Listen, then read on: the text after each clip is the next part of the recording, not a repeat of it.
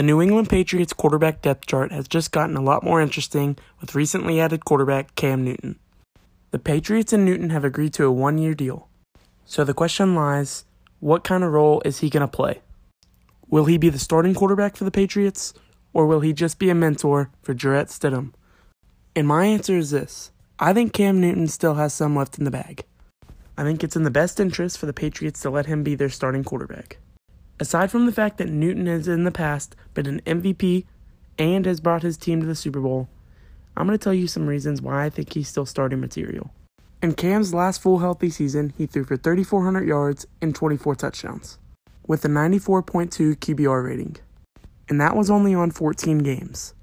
He averaged 242 yards per game with 7.2 yards per attempt. That same year, he almost rushed for 500 yards with 4 touchdowns on the ground. He's proven to be one of the best versatile backs in the league.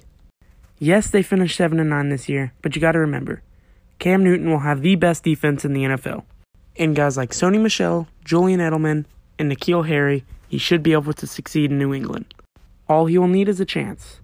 And with uncertainty on Jarrett Stidham's game, I think he might get one. All Newton would have to do is stay healthy, which I believe he can.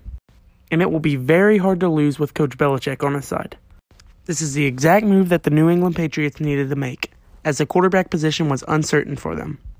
With the right opportunity, I believe Cam Newton will be able to succeed in New England. If you enjoyed this video and want to see more like it, make sure to like and subscribe. Thank you guys for watching, and see you in the next one.